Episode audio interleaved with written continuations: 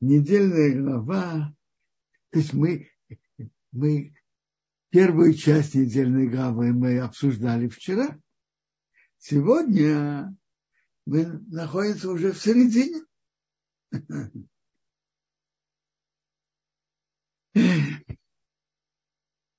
Моше, евреи должны идти и войти в обетованную землю обетованную.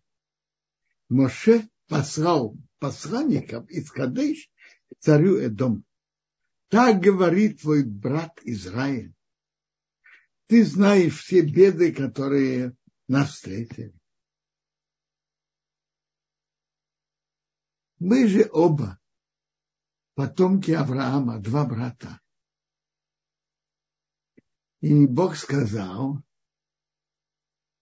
что пришельцем будет твое потомство, их будут заставлять работать и мучить. И так получилось, что это пало на нас. А теперь, вообще-то это могло упасть и на, тебя тоже, на вас, на еду. На этот и Яков выбрал этот путь. А Иса выбрал другой путь.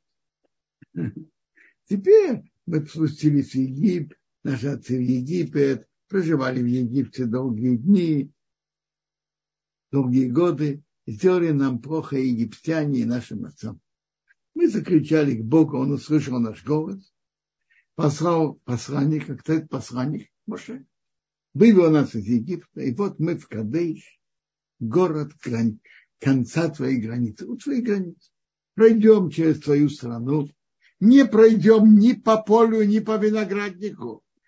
Не будем пить воды твоих источников. Раша говорит, мы не будем покупать, пить воду нашего источника, а будем у тебя покупать. По центральной дороге, по царской дороге пойдем, не свернем ни направо, ни налево, пока пройдем твою границу. То есть без твоей ущерба для тебя. Просьба очень, очень понятна. Ущерба никакого не будет. Мы только просим разрешения пройти через тебя. Сказал ему я дом, не пройдешь через меня. Как бы мечом я вышел тебе навстречу. Сказали ему сыны Израиля еще раз, мы пойдем по узенькой дорожке, которая никому не мешает, по боковой. А если твои воды будем пить, я и мой скот, мы заплатим. Никакого ущерба не будет. Там только ногами я пройду. Сказал, не пройдешь. И Эдом вышел ему навстречу с тяжелым, многочисленным народом и сильной рукой. Эдом не захотел дать Израилю пройти по его границе, и Израиль повернул от него. То же самое было и с Моавом и Амоном. Они тоже не дали пройти через их границу, и евреи их обогнули. Как евреи обогнули дом, так обогнули им Моав и Амон.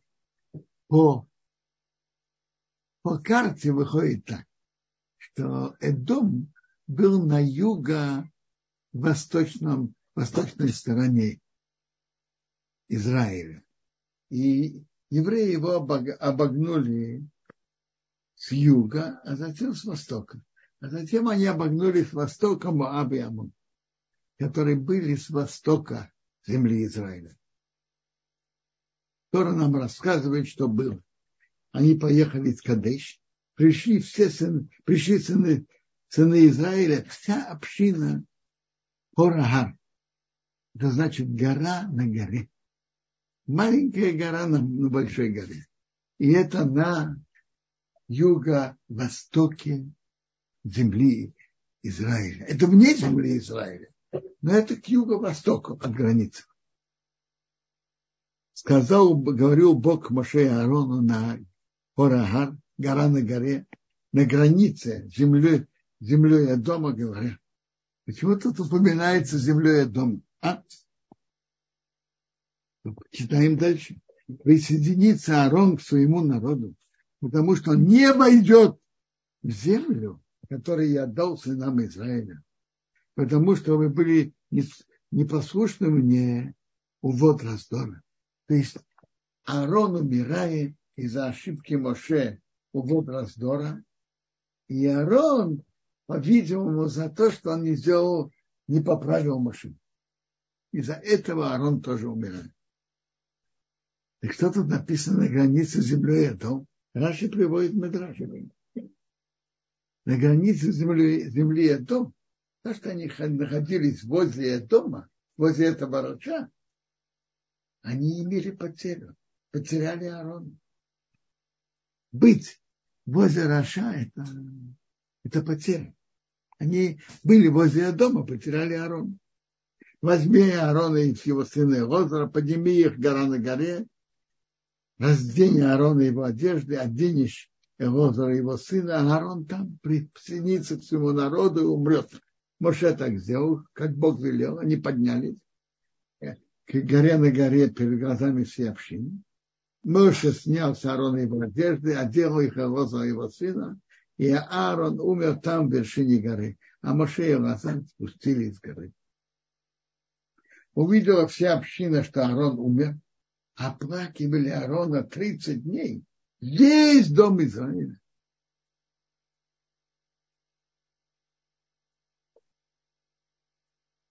И подчеркивается, весь дом Израиля. А про после смерти Моше написано, когда Моше умер, оплакивали 30 не написано здесь то. А? Медрашим на, Раша на этом останавливается, Медра, Медрашим на это останавливается. Один из Медрашим говорит, так, про Моше плакали только мужчины, а про Арона и мужчины, и женщины. Он любил мир и делал мир. И приводил мир, и сделал мир между мужьями и женами, и между одним человеком и другим. Поэтому все, все его так оплакивают.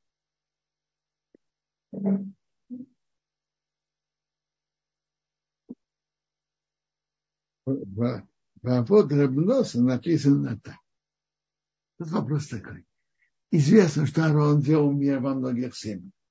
И Аарон имел хорошие отношения со всеми никому не говорил о его недостатках. И все его очень любили.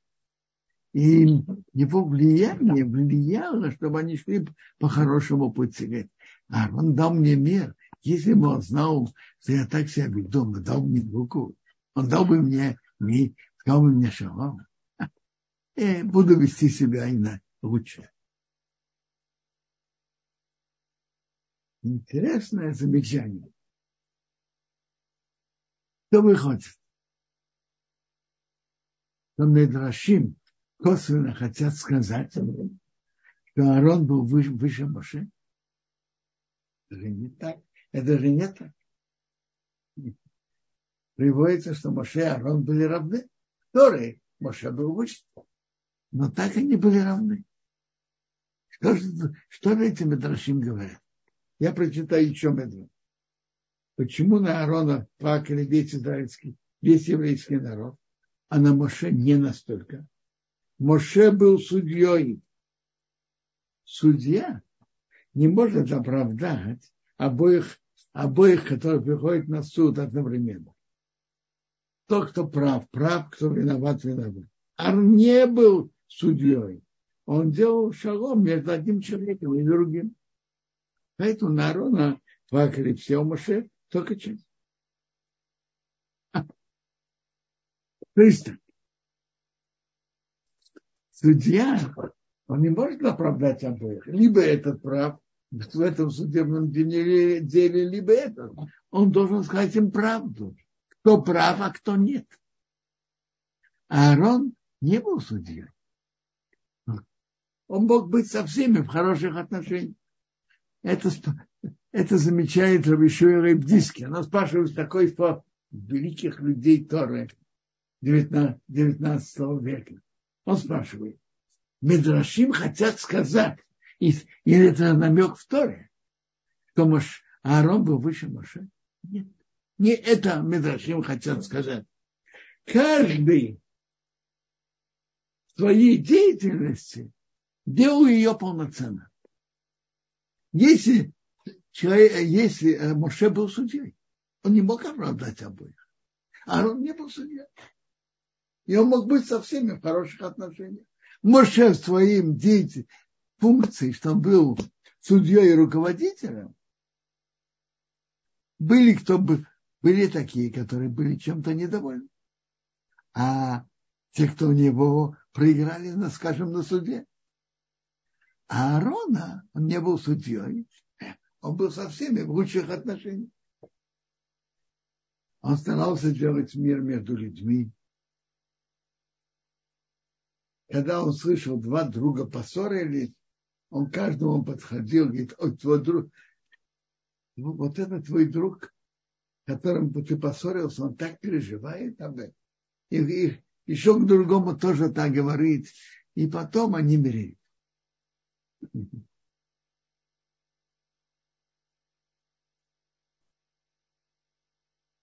Услышал, продолжает Тора, услышал к Нане царя Рада, который находится на юге, что Израиль пришел по дороге разведчиков, воевал с Израилем и взял у него плен.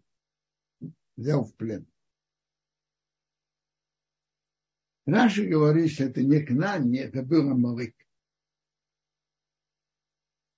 Но он изменил свой язык, говорит на языке Кнан. По Раши получается очень интересно. Они знали, что большая сила еврейского народа – это молитва. А молитва должна быть точной. И что, что сделали Амары, которые уже напали в первом же году выхода евреев из Египта, и сейчас они напали в сороковом еще раз. А что они вдруг напали? Что произошло?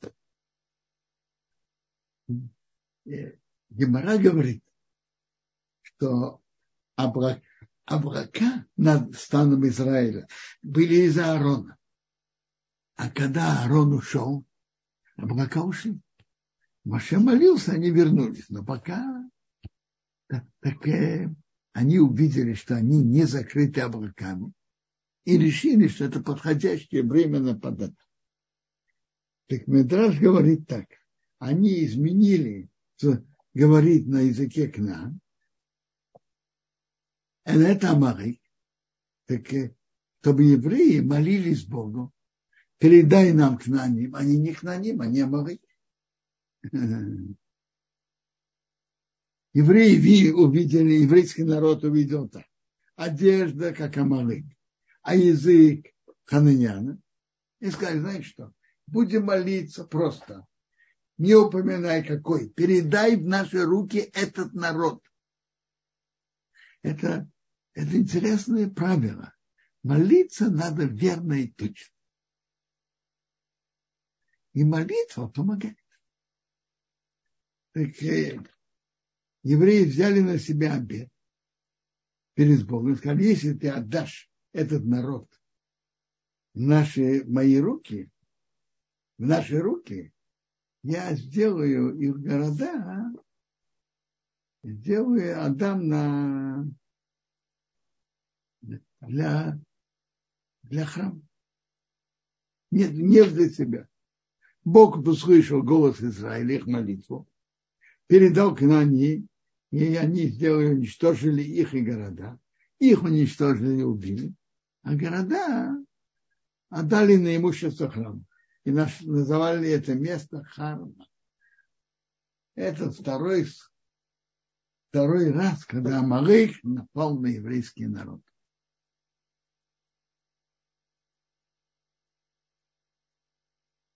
Тора нам рассказывает дальше, что евреи ехали пути Ямсов, идти в направлении, окружить землю и дом. И было, стало тяжело народу от дороги. Во-первых, они вспомнили, что они шли по этой дороге. И нас задержали в пустыне 40 лет. Теперь интересно.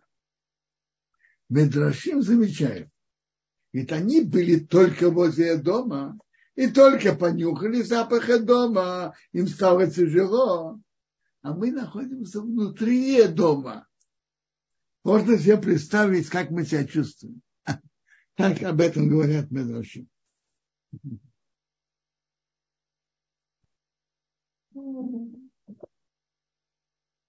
Написано так. Народ говорил про Бога и про Моше. Почему вы нас вывели из Египта? Это, короче, тоже плохо, Раша говорит. То, что они приравняли Моше к Богу. Вы нас вывели. Бог и Моше. Почему вы нас вывели из Египта, умереть в пустыне? Нету хлеба, нет воды. Она надоела этот, этот хлеб, который легкий. Почему значит он легкий? Из Амана он весь усваивался, и не надо было идти, идти в туалет. Он полностью усваивался организмом. Это же прекрасно. Это же прекрасно. Но они сказали, а как это? Как это может быть? А может, набухнет у нас? Вообще-то это не очень понятно. Вот такое, такое утверждение. Это уже они едят ман уже долгое время, и не забухает, и все нормально. Бог наслал на народ змей, которые кусают. Они кусали народ, умерло много, много народа от Израиля. Народ пришел к Моше и сказали, мы согрешили, что мы говорили против Бога и против тебя. Молись к Богу, чтобы убрал от нас эту змею, змей. Моше молился. Это величие Моше. Как только его попросили, он сразу пошел молиться. Сказал Бог Моше, сделай сарай, наподобие облик змеи, и положи его на полку высокую, и каждый, кто будет укусан, увидит его, будет жить. Моше взял, сделал медного змея, медного змея в облике скульптуру мед, медного змея, положил на палку высокую, и если змей кусал, кусал человека, он смотрел на эту, на эту змею, которую сделал Моше из, из меди, и он жил.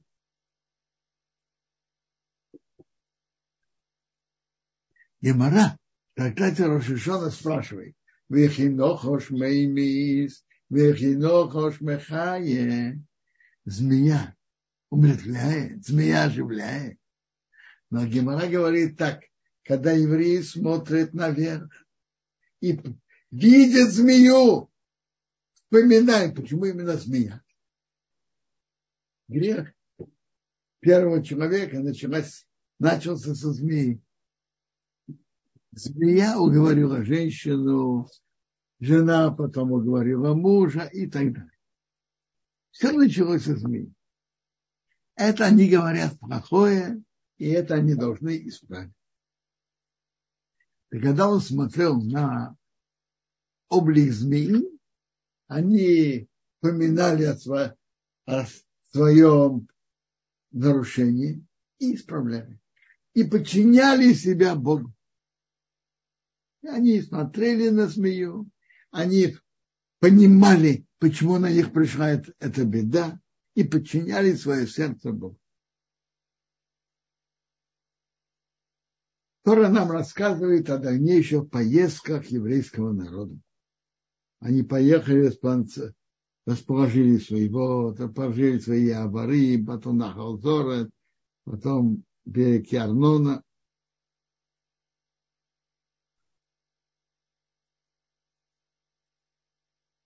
Поэтому написано,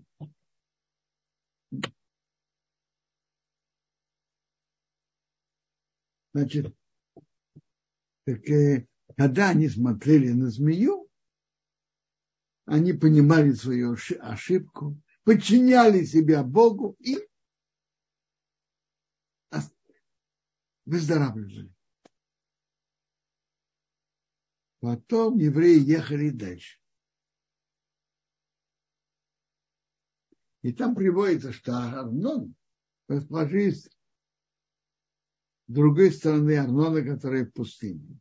Потому что Арнон – это граница Моаба между Моабом и между Эмурой. А затем Тора нам говорит загадочное предложение. Поэтому будет сказано в книге «Войн Бога», то, что Бог сделал в Суфа, у Ямсуфа, возле моря, Суф, великие чудеса, которые Бог показал там, так это и, и реки Арнона.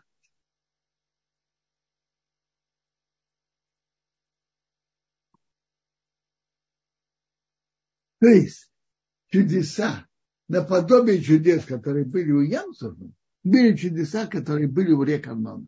Какие чудеса? Которые нам не рассказывает. Она только намекает. В этой песне так было сказано. Раши, Раши приводит, что там было. Евреи должны были пройти по оврагу. Такой был, должен был быть путь. С одной стороны земля Хананская, гора, а с другой стороны гора Муава. И эти горы близки одна к другой. Человек говорит на одной горе, а на другой горе напротив он слышит. Два, две разных страны.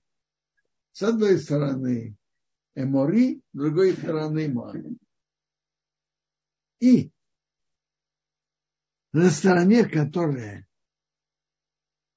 на горах Моаба, внутри этих, на этих горах, были пещеры. А на стороне Ханаан, там были выступы. Ханаане продумали такой план. Мы спрячемся в пещерах, возьмем камни, возьмем стрелы с собой, и когда евреи будут проходить, и они там пройдут, будем на них бросать сверху из пещер. Понимаете, военное, военное положение войны. Бросать из пещер сверху на узкий, узкий проход, по которому евреи идут. А? Мне в связи с этим вспоминается, что моя мама за отцом рассказывала. Она училась в институте. И Тогда была финская война. Советский Союз пошел воевать в Финляндии и присоединить ее к Советскому Союзу. И сокурсники ее,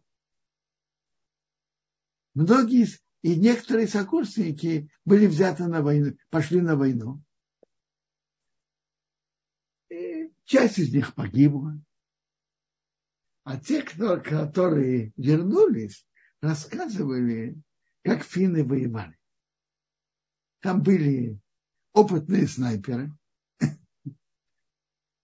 и они залезали на высокое ветвистое дерево, там, где русские солдаты должны были пройти, и сверху стреляли. Пока солдаты замечали, что на них стреляют, и смотрели с какой стороны, уже, уже многие лежали погибшие. Тот, кто наверху, и он видит, а его не видят, это совсем другое положение на войне. Так хананяне так сделали. Спрятались в пещерах. А что Бог сделал? Бог знал об этом. И он сделал так, что когда евреи приблизились, земля Хнаан задрожала и нагнулась в сторону э, горы со стороны земли Хнаан.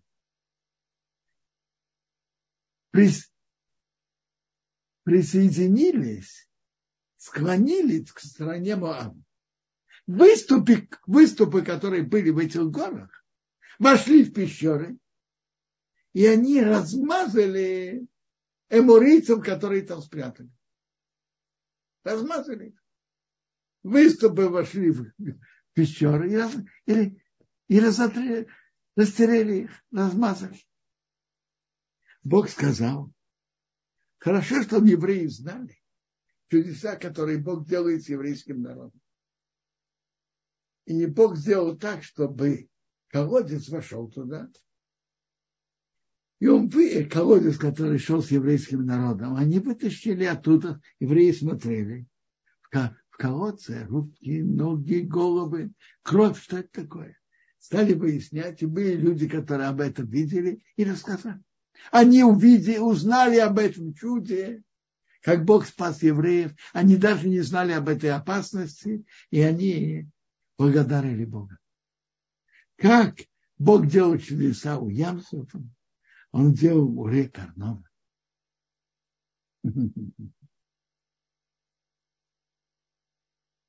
И как вылилось из э, рек, что он повернулся, Шевесо повернулся к Моабу и оперся к границе Моаба. А оттуда колодец, колодец вытащил все это. Это колодец, что Бог сказал к Моше, собери народ, и я дам им воду. И они запели песню об этом колодце. Колодец, который копали.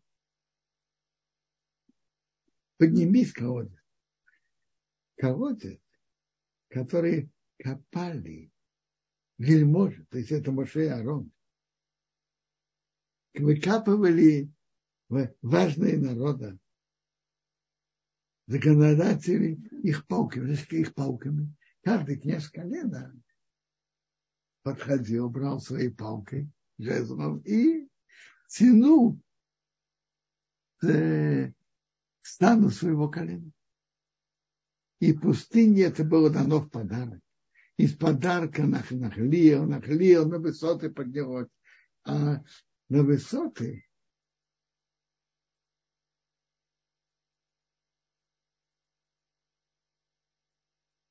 долина, которая в поле Моаба, э,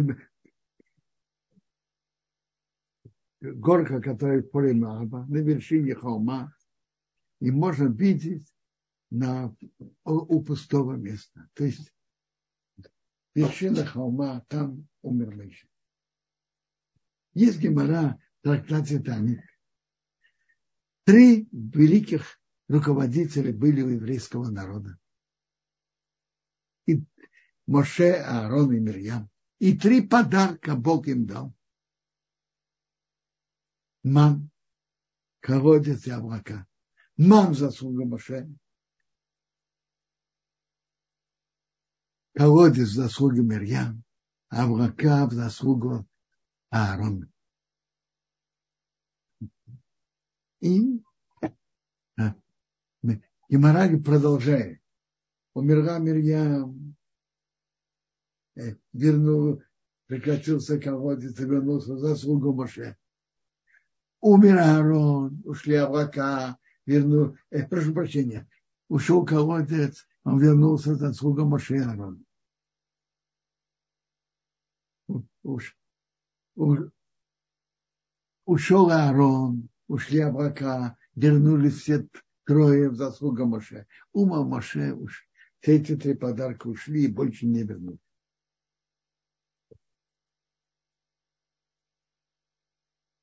Тут Тора нам рассказывает о чуде, которое было у них.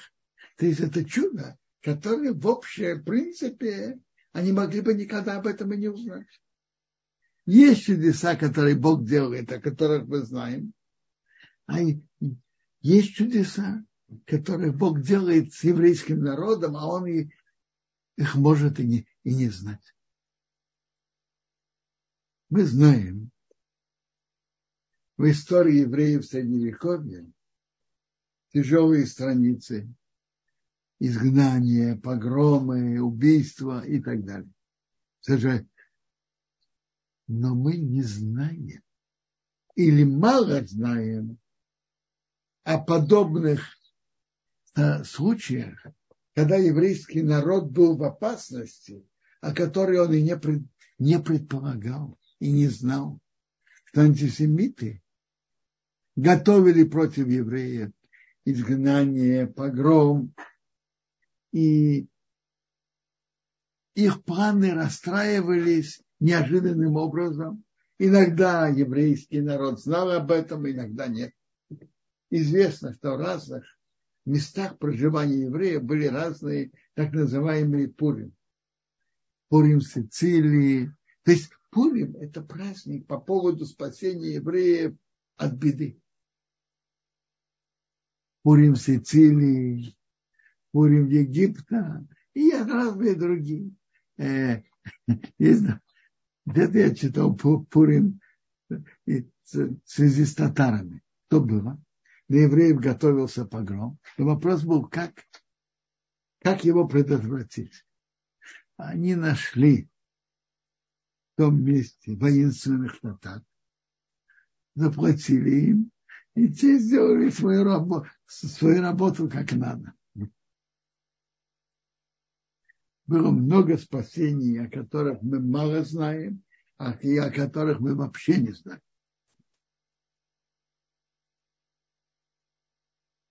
Рассказывает, когда Рыбицер из Воложина, сын Рабхаима, был на приеме у министра иностранных дел России Уварова, в середине XIX века. Уваров его спросил, я не понимаю. Галле написано, хвалите Бога все народы, то все народы хвалили Бога, потому что Гигова Ровейну Хасный, он делал с нами много добра. Я не понимаю. Бог делает с вами добро. А с, какой стати другие народы должны хвалить Бога? Ребицер ему ответил так. А мы что ли знаем, что, что происходит в Госдепартаменте в Петербурге? Вы поняли его ответ намеком? Он сказал так. Мы же не знаем о всех планах и кознях антисемитов, которые готовят против еврейского народа в Госдепартаменте. И как очень часто эти планы расстраиваются сами собой по непонятным причинам. Мы ничего не знаем. Мы не знаем о планах и о кознях, которые готовились на еврейский народ и которые расстраивались неожиданным образом. Мы не знаем. Вот другие народы, которые знают об этом, они могут хвалить Бог, Бога за добро, которое он с ними делал. А мы же не знаем.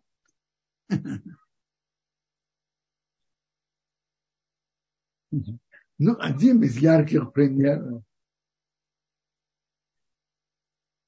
последних поколений были зловещие планы Сталина в конце его жизни выселить всех евреев из Европы в тяжелые места Сибири, в бараки. Это, это как концлагеря. И многие из них погибли бы от холода, от голода, от болезни. Представьте себе, когда там зимой минус 50, минус 60, а не, никакого отопления не было в этих бараках. И стенки из, из тонких досок. Были планы. Они делались, в принципе, тайно. Но такой большой план просачивается. Надо было собирать списки евреев.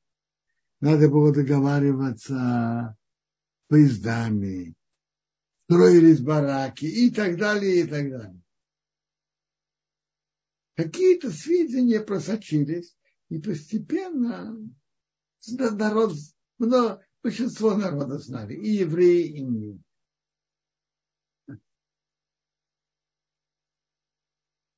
И все было готово. Неожиданно, несколько дней перед судом над врачами, и тогда вся эта машина бы заработала быстро. Суд над врачами, казнь. э, спонтанный гнев. Спонтанный, в кавычках, спонтанный, справедливый гнев русского народа против, против врачей-отравителей, погрома на евреев, потом, и потом высылка евреев. И неожиданно кровоизлияние у Сталина за несколько дней перед судом. Я совсем не думаю, что новые хозяева страны были большими друзьями евреев. Но все-таки осуществить такой зловещий план с протестами всего мира, они не пошли. И план аннулировался. Это великое чудо, которое спасло еврейство России. И было много подобных случаев в истории, о которых, о некоторых мы знаем, о некоторых, о многих мы не знаем.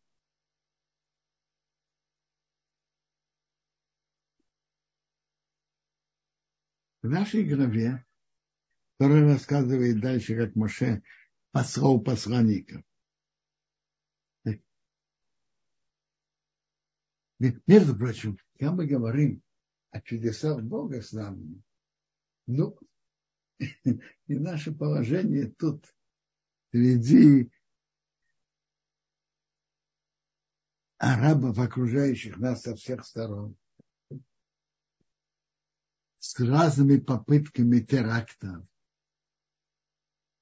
Мы находимся в непростом положении. И, и есть, к сожалению, жертвы, как известно, на этой неделе тоже. К сожалению. Но бывает, но рука милости Бога ощущается. То при всем что они, а, арабы, террористы стараются, очень много раз это у них не получается. Но Бог послал нам больше милости, чтобы, чтобы не было жертв. Вообще-то нам надо иметь больше и больше заслуг. Заслуги – это то, что нам помогает потому что с арабами положение, естественно, очень непросто. Алло.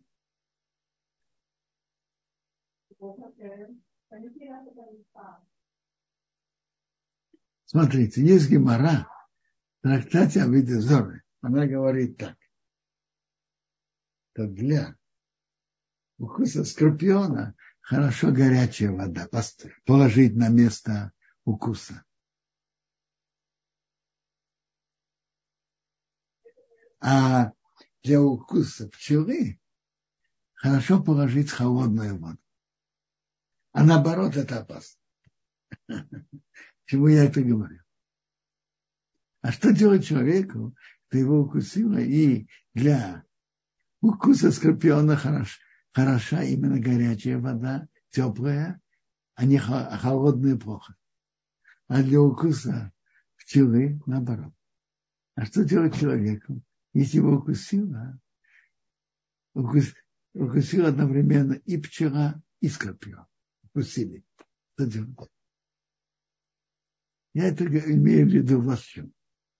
С арабским террором ты будешь идти твердым путем. Протест, международный протест. Будешь ними идти мя, помягче, и они расп... будут распоясываться и будут делать теракты. И, и то плохо, и то плохо. Я, я не иду давать советы. Считаться с протестом, международным протестом не считаться. Я говорю только о другом.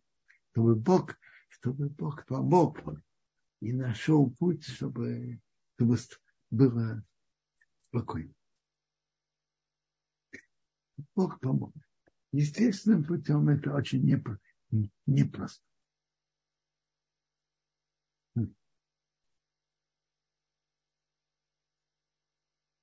Нафиг читаем главу дальше. И Израиль, Израиль послал посланников Сихону царю Амары, говоря, Израиль послал. Понятно, что это меньше послал. Так Раша говорит. А пойду по твоей... Тихону царя Амара, я пройду по твоей стране, не поверну. По центральной дороге пройду, пока пройду твою границу. Сихон не, не дал евреям пройти. Он забрал все свое, весь свой народ, вышел на встречу Израиля в пустыню, пришел Йоцо, воевал с Израилем. Раши приводит, это Медраш, что манаянские народы платили дань Сихону, чтобы он их охранял. Чтобы, чтобы разные банды не приходили. Я дам вам пройти. Мне за это платят, чтобы я вас охранял. Ну, Израиль его разбил, и тогда он наследовал его страну. От Ардона до Ябыка. До Бнеамон дальше нет, потому что Тора запрет. Бог сказал еврейскому народу, не трогай Амон. И евреи заняли все эти города. Теперь Тора нам рассказывает историю, что Хашбон исторически который сейчас, Хашбон, который сейчас является столицей Эмори, когда-то это было частью территории Моаба. Но Сихон воевал предыдущим царем Моаба и захватил значительную часть его территории. И те, которые говорили притчи, воспевали победу Сихона над Моабом. И сказали, приходите в Хашбон, будет построен город Сихона. Огонь вышел из Хашбона, пламя из города Сихона. Съела Ор Моав, люди, которые на высотах Хашбона. Ой тебе, Моав, пропал ты. Народ, который поклоняется к Моше. Твои дети беженцы, дочеря в плену, власть ушла то они заняли. Заняли всю эту территорию. Сихон занял значительную часть территории Моаба. И, между прочим, и Амона тоже. А евреи заняли, заняли страну Сихон. Они повернули в направлении Башана. О, царь Башана вышел им навстречу на войну. Бог сказал ему, не бойся, я в твои руки отдам его и весь народ, его и всю страну. Сделай ему, как ты сделал Сихон. Разбили его и заняли его страну. То есть евреи заняли э, в конце нашей главы, воевали с Сихоном и Огом и заняли их страны, страны их территории. Эта территория была часть из них Моаба, часть Амона. И, как говорит нам, наши, говорят нам наши мудрецы, Амон и Моав Таруба Сихон. Амон и Моав очистили через Сихона. Бог сказал еврейскому народу не трогать ни Моав, ни Амон. Но то, что Сихон занял, они взяли у Сихона. И как раз к этому относится часть того, что написано в авторах в нашей главе.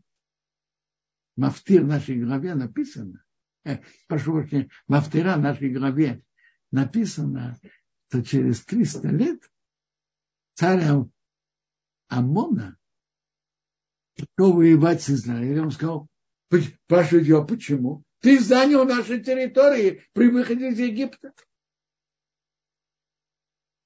А он ему отвечает, я не у тебя взял.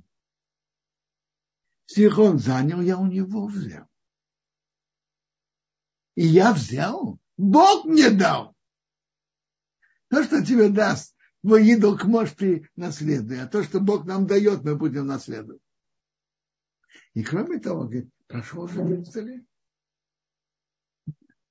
Так это как раз соответствует конце, концу главы.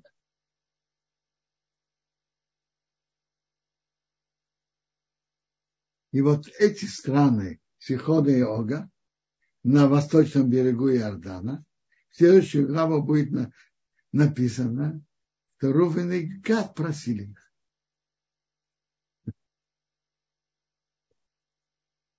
Э, недельную главу мы закончили. Я хотел бы сказать, что сегодня, накануне Шаббата Хукат, тут, тут в Израиле, и приводится, в Магин Авраам есть некоторые, которые постятся в этот день. Почему? Оказывается, в этот день, накануне пятницу, накануне главы Хукат,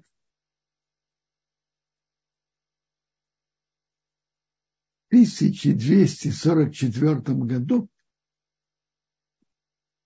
по решению французских властей собрались на площади, собрали 20, по-другому, другой пишет 24 телеги со святыми книгами Талмуда, комментарии на них и публично сожгли. Это ударило, и это было страшное, страшное событие. И потом их э, искали и собирали, конфисковали. Собирали, жгли. Это ударило вот людям, которые глубоко изучали Тору во Франции в те годы. Так приводится, они хотели установить пост по дню недели, по дню месяца. По вопросу просили через сон и получили ответ. Устанавливается, если устанавливается пост для тех, которые хотят по этому поводу поститься. Установите по дню недели пятница накануне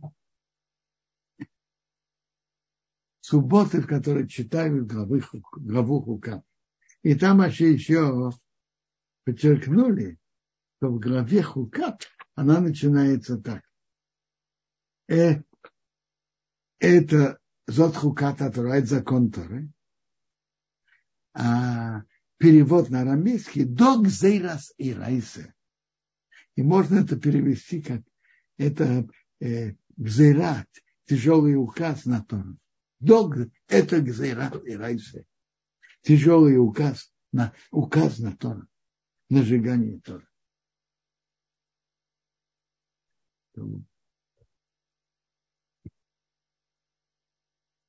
Это, я хотел сказать об этом дне. Одно и к чему это приводит, надо быть осторожным почете больших людей. Не буду говорить, к чему какое-то отношение имеет сюда, но имеет очень прямое отношение. Почет больших людей Торы, почет Торы, почет великих людей Торы. Значит, я закончил недельную главу. Если есть вопросы, пожалуйста. Спасибо огромное, Подарат. Есть тут у нас действительно еще несколько вопросов. Вопрос первый от Юрия. Что должен был сказать Маше Скале? Э, очень просто. Приказать, чтобы она дала воду.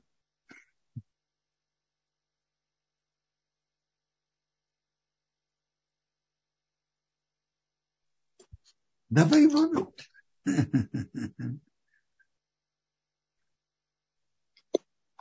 Спасибо, Квадраф. Татьяна спрашивает, а для укуса пчелы что можно приложить от укуса пчелы? Я привел это гемору как пример, что иногда для одного это хорошо, а это плохо, иногда наоборот. К этому я это привел. Об этом особенно э, анализировать я, я не знаю. Я, я прочитал Гемор. Трактате Аводозара, 28 лист Б.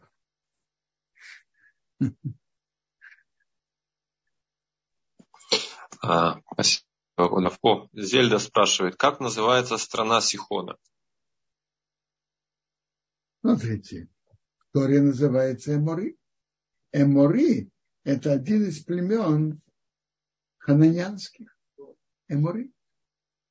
Сихон царь Эмори.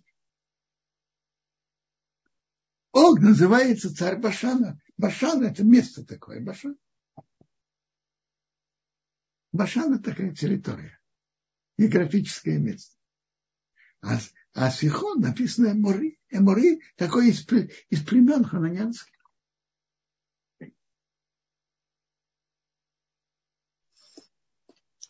А, спасибо. Елена, я вижу, вы поднимали руку. Одну секунду, подключили к вам уже микрофон. Можно попробовать спросить.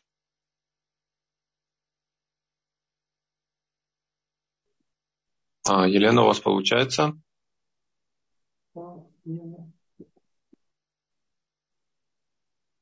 Возможно, это случайно. Одну секунду, мы тогда посмотрим, что у нас с вопросами в Ютубе.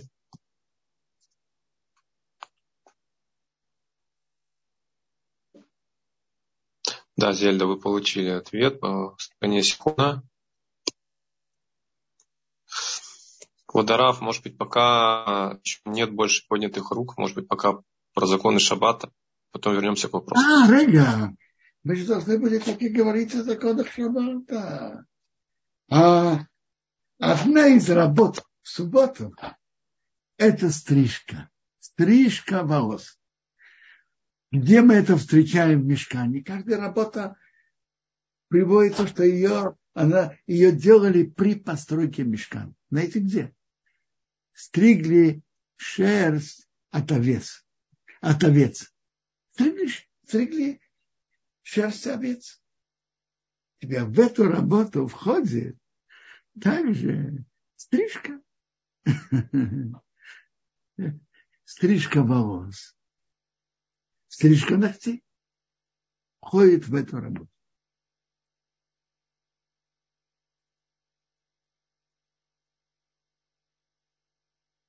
И это, это из нарушений субботы, которые история.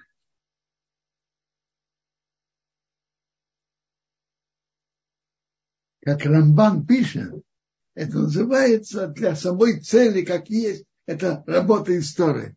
Потому что не, это работа истории, неважно для какой цели человек это делает. Делает ли он, это не важно для какой цели, делает ли он это, что ему нужны волосы, или он хочет быть красивым и опрятным. И поэтому он стрижется.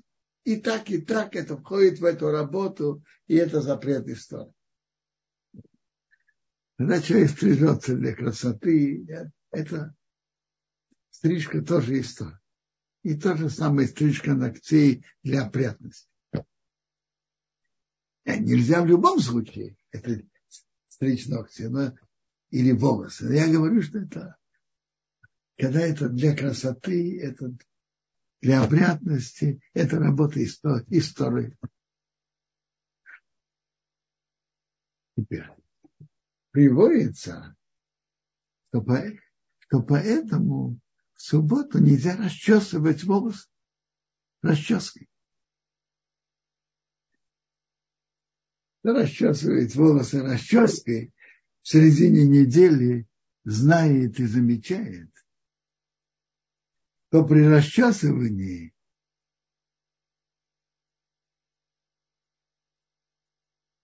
при расчесывании вырываются волосы.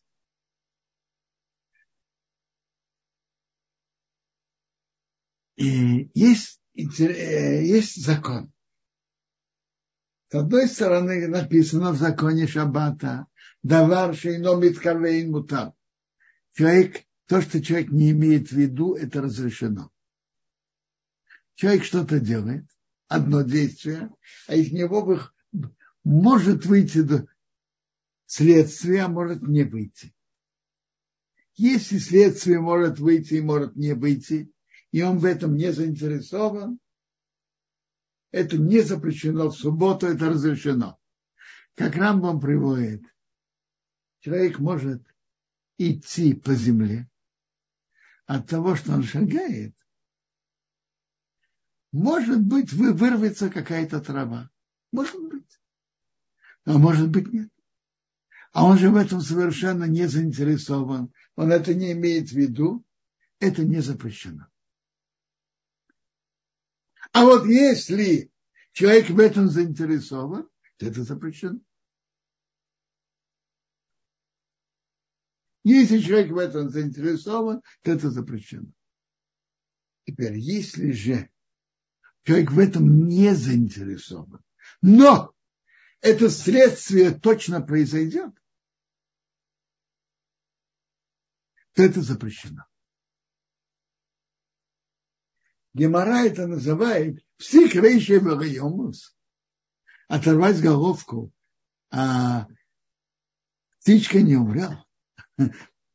Я понимаю пример такой. Есть птичка.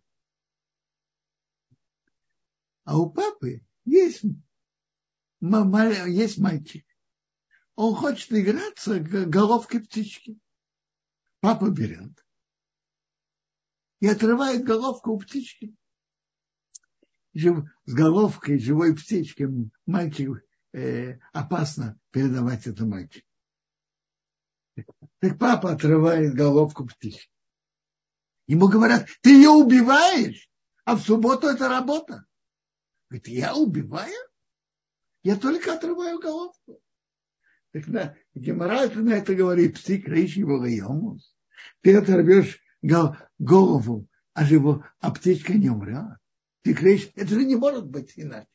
Если ты отрываешь голову, точно она умрет. И это всегда называется, когда следствие точно произойдет, определенно произойдет, это называется псикрейшн. Псикрейшн – это короткое выражение. Псикрейшн – оторвать голову, ולא ימות не умрет. То есть следствие определенно произойдет. А если следствие определенно произойдет, даже человек в этом совершенно не заинтересован, то это запрещено. Поэтому когда расчесывают волосы, то определенно какие-то волосы вырываются. Так это, хотя человек в этом может быть, допустим, человек не имеет это в виду, но это входит в категорию псих, психрейший вариант. Если расчесывает волосы, точно волосы вырываются. И кроме того, говорят, что когда человек расчесывает волосы, это и в Талмуде приводится. Человек, кто расчесывает заинтересованные волосы, которые держатся не, не, хорош, не, не, не сильно держатся, которые мешают э, выравниванию, выравниванию волос, человек это имеет в виду. Тут есть две проблемы одновременно. И, во-первых, это прикрытие следствие определенно произойдет, волосы точно вырвутся, какие-то волосы будут вырваны, это раз.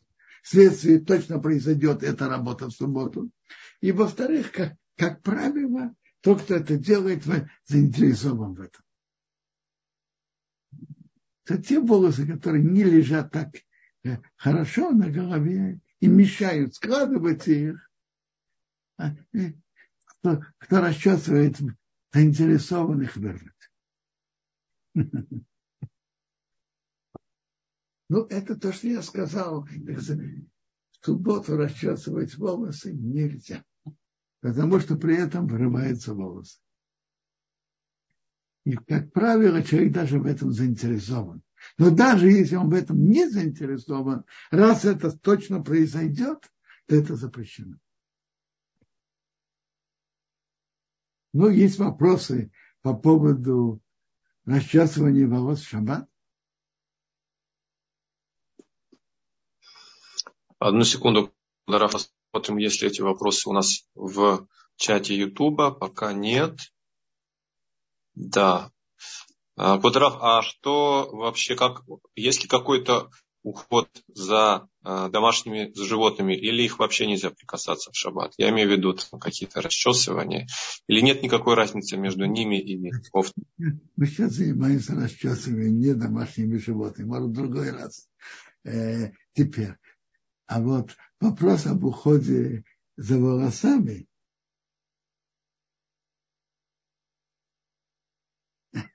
при уходе за, за своей внешностью есть пути. Есть пути мягко уложить. Эй, я не знаю, рукой или еще чем, чем без расчесывания. Без расчесывания расчес. Есть путь. Но расческой расчесывать волосы в шаббат точно нельзя. Есть другие пути. Как укладывать волосы упорядоченно. Есть еще вопросы?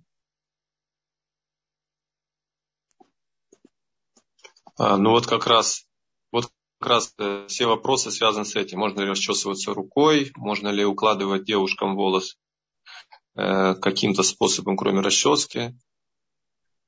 Смотрите, руками. Давайте сейчас посмотрим. Кто-то пишет об этом.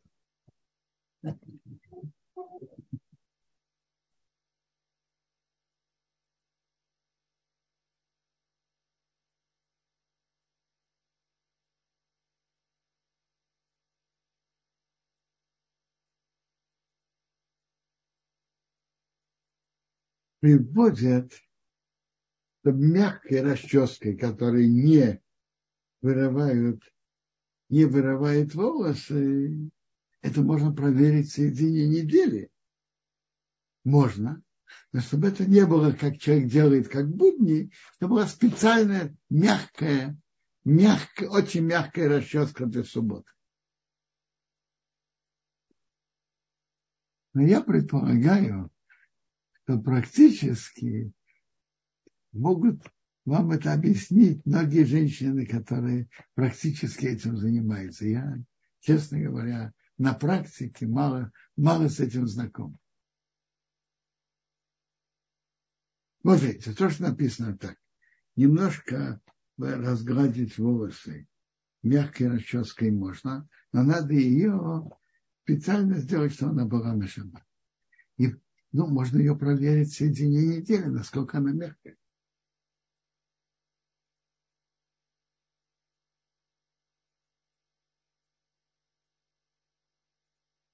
Разделить волосы, сделать то, что называется линию в середине, и пальцами можно, но не расческой. Квадраф, есть такая привычка у многих теребить бороду в шаббат. Лучше воздерживаться от этого? Смотрите, есть человек, вот я, например, сейчас ухватываю за бороду. Мне кажется, что я вообще не тяну, а просто держу. Никакие волосы от этого не вырвутся. И вы спрашиваете, теребить более сильно? А зачем?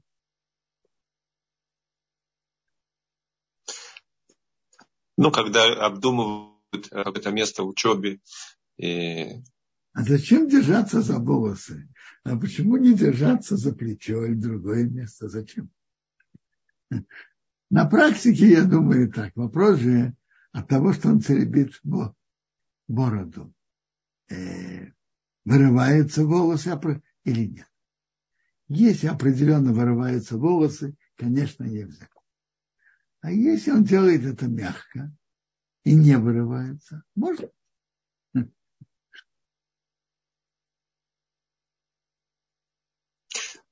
Квадараф, тут еще пару вопросов. Мисс Фай спрашивает, можно ли расчесывать искусственный парик в шаббат?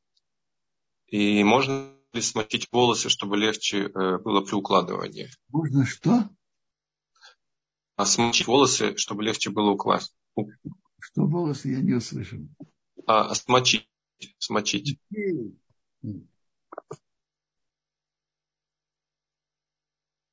Интересно. Книги, которые я тут держу, книга Мишната Шаббат, законах Шаббат. Он пишет, что желательно воздержаться от расчесывания парика расческой в Шаббат. Но с мягкой расческой Можно расчесывать парик, так он тут приводит. Но я вам скажу честно, эти вот эти законы ухода за волосами я не глубоко не знаю всю эту практику вокруг. Но можно это выяснить. Я почти уверен, что женщ... есть некоторые женщины, которые этим занимаются. Вопрос, кто знает законы. Кто знает законы этих по-другому. Я могу сказать то, что я тут прочитал. По-моему, я понимаю, укладывать руками нормально можно. Аккуратно. То они не вырываются.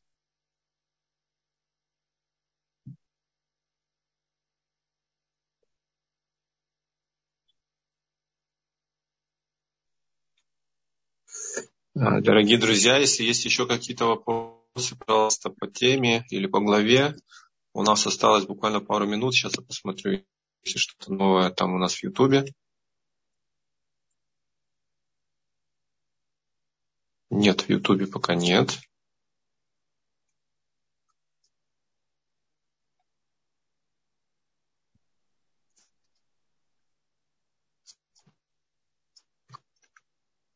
Ну, по поводу намочить волосы, сейчас вы как раз мы сейчас об этом и говорили.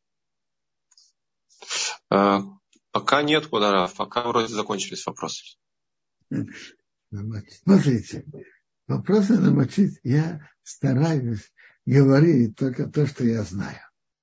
Насчет намочить волосы, я просто, просто я не знаю, то все ли это в порядке или нет. Смотрите, выжимать волосы от того, что есть, не, нельзя. Но я понимаю, что немножко намочить, но не выжимать потом. Нет запрета. А, а чем намачивание волос помогает? То можно ли их, их лучше уложить? Ну, это ладно, так лучше держится какое-то время. Скажу честно, лучше, лучше это выяснить, кто это знает точно.